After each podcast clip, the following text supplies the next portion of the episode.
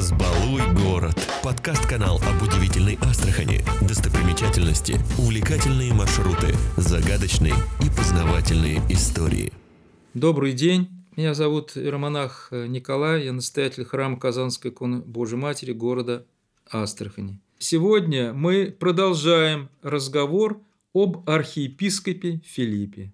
Когда вы входите за церковную ограду Астраханского Покровского собора и желаете получше рассмотреть этот замечательный храм, то, обходя слева храм, вы обязательно обратите внимание на склеп-усыпальницу в стене левого предела, на которой помещена памятная плита с надписью «Здесь покоится тело архиепископа Астраханского и Саратовского Филиппа, 1884-1952 годы. И невольно возникают вопросы, кто этот священнослужитель, когда служил в Астрахани, что сделал для церкви и почему единственный из всех удостоен быть погребен в стене Божьего храма. Апостол Павел сказал такие слова, «Хотя у вас тысячи наставников во Христе, но немного отцов». И вот это случилось потому, что владыка Филипп был таким отцом для своей паствы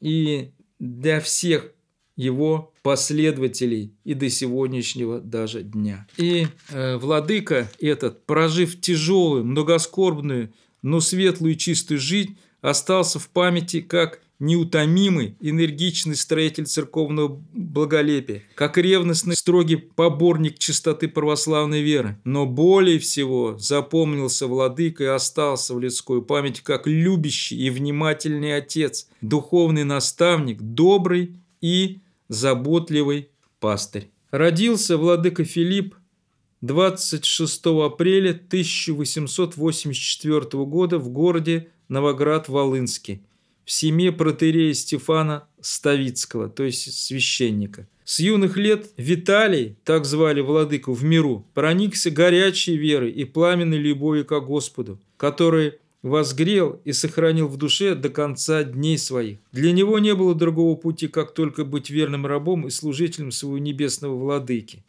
Свое духовное образование он получил сначала в Волынской духовной семинарии, которую окончил 1906 году, а затем Московской духовной академии. Как э, вспоминают его сверстники по учебе в семинарии и академии, он отличался от всех особой религиозности. В пении и чтении на клирисе был для всех образцом. Часто видели его молящимся коленопреклоненно в уединенном уголке храма. Уходил он всегда последним, обходя все любимые иконы, прикладываясь к ним. Он очень любил детей – во время обучения в академии по его инициативе был устроен дом для сирот, где их кормили и учили. У Виталия в академии были друзья, и одним из них был впоследствии архиепископ Дмитровский Серафим Звездинский, ныне причисленный к лику святых. Оба они в семинарии дали э, обед перед раку преподобного Сергия Радонежского – о том, чтобы стать монахами. И оба этот обет исполнили, и оба стали пред Богом святыми угодниками Божьими. По окончании академии в 1910 году монаха Филиппа посвящают в сан иродиакона, а вскоре иеромонаха и назначают противосектантским миссионерам в Черниговскую, а затем в Киевскую епархии. Неутомимо трудится молодой миссионер, беспрестанно разъезжая по селам Киевщины, проводя многие часы в беседах с сектантами, составляя и издавая противосектантские брошюры и листки для народа. В 1915 году отец Филипп был возведен в сан архимандрита и назначен ректором Нью-Йоркской православной духовной семинарии, где показал себя красноречивым защитником православной церкви и идеалов русских и общеславянских.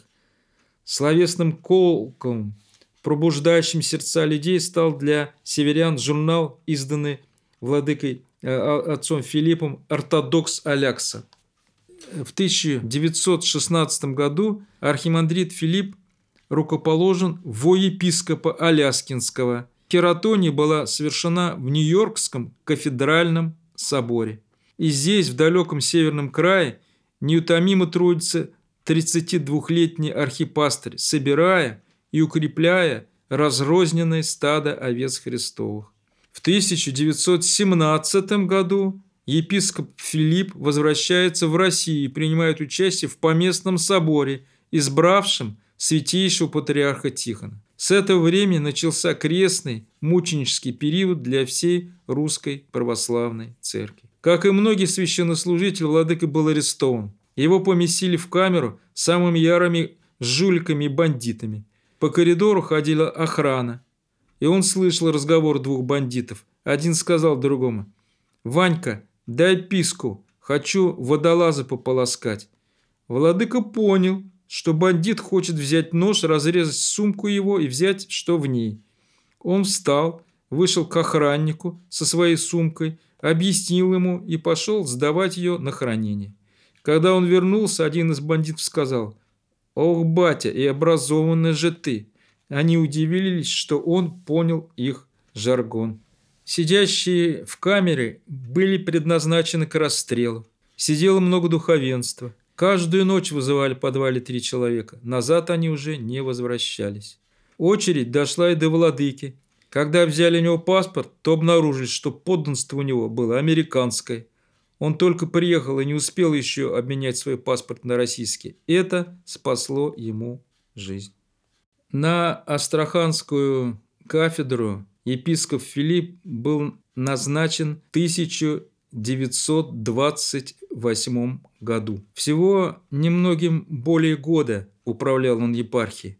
Но за это короткое время сумел он собрать и сплотить сметенное, запуганное стадо Христова, укрепить в посомах веру, вселить надежду, возжечь любовь, побеждающую страх. Астраханское паство почувствовало в нем истинного доброго пастыря, готового жизнь свою положить за овец своих, и возлюбил его, как чада любит своего отца. Но любовь эта родилась не сразу, не случайно. Она была возжжена пламенной, искренней любовью самого пастыря. Прошло менее полутора лет, как благотворная деятельность архиепископа Филиппа была неожиданно прервана его арестом, происшедшим в сентябре 1929 года. И опять расстройство, налаженной церковной жизни, уныние, беспокойство. Владыку ссылают в далекий северный край. И он пребывает в ссылке в течение 14 лет. Много лишений и скорбей выпало на долю владыки за эти долгие годы. Тяжелый физический труд наравне с другими сильными. Невыносимые северные морозы, так что кожа примерзала к сапогам. Частое недоедание, голод, приутомление, физическое изнеможение, постоянное унижение, насмешки, издевательства. Всего не перечесть. Тут недалеко и до отчаяния. Но отчаяние есть величайший грех неверия и неупования на милосердие Божие. Пастырь же, наученный премудрости Божией, знает, что Господь никогда не оставляет человека, а когда ему особенно тяжело, Бог становится еще ближе. Поэтому никогда вы не увидите ни тени уныния, ни отчаяния в его проповедях, письмах и трудах того времени. Вот послушайте строки из его писем, которые он по неизреченной своей любви к астраханской пасты присылал по возможности из э, далекого северного края, поддерживая и укрепляя многочисленных чад своих, находящихся в печали, скорби от разлуки с ним. Тысячи верст разделяет нас, а как будто вы здесь всегда подле меня. И думается, пройдут еще годы, еще большее расстояние может отделять нас, а мы, благодатью Божию, хранимы, будем друг для друга тем, что вечно и неприходящее. Христова вечная любовь, Христова вечная жизнь. Если будем всегда близки к Богу, к Его божественной сладчайшей жизни, то будем и всегда близки друг к другу. Только бы Его, нашего сокровища многоценного, нашей жизни, наше упование не потерять, только бы от него нашего света и радость не отпасть. Это и только это непрестанно тревожит меня. Об этом непрестанно всегда болит душа моя. Огнем ревности горит сердце мое. Вашей верности божественному призванию и христианскому упованию мой мир, мое утешение, моя награда.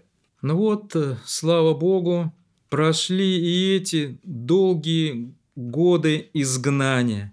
И владыку вновь направляют на Астраханскую кафедру в 1943 году. Незабываемо, трогательно была встреча архиерея в Покровском кафедральном соборе. Со слезами владыка вошел в собор благодаря Господа, что вновь сподобило Господь вернуться на благодатную Астраханскую землю. Паства же вся плакала от счастья, встречая своего посидевшего, с нетерпением ожидаемого любимого архиерея. И началась неутомимая кипучая деятельность владыки по церковному устроению, веренной ему Господом епархии. К тому времени действующим был только Покровский собор. Усилиями владыки были открыты и восстановлены от поруганий храмы святителя Иоанна Златоуста, в котором не было даже пола, святых апостолов Петра и Павла на свободном поселке, храм Преображения Господня на Трусове. То есть верующие имели возможность теперь уже посещать несколько храмов. А в Покровском соборе служба его длилась иногда до трех часов дня, и храм всегда был переполнен. В дни Великого Поста он сам проводил общую исповедь и принимал участие в индивидуальной исповеди каждого. И все, конечно, стремились попасть к нему, исповедовать за свои гнусные прегрешения. Такая исповедь затягивалась у него с вечера до трех часов утра – и на рассвете только он уходил из храма. В это самое время, когда владыка впервые вошел после долгой ссылки в Покровский собор, и моя мама тоже встречала его. Ей было в то время 19 лет. И она очень и очень полюбила владыку. И в конце концов стала его духовной дочерью. И он ее многому и многому духовному действительно э, научил. И совершались даже некоторые чудеса по его благословению. Был момент, когда она э, находилась без работы и искала себе место. Найдя что-либо, подходила к владыке за благословением – а он не благословлял, говорил «Нет, не благословляю, подожди». И так было несколько раз в течение трех месяцев.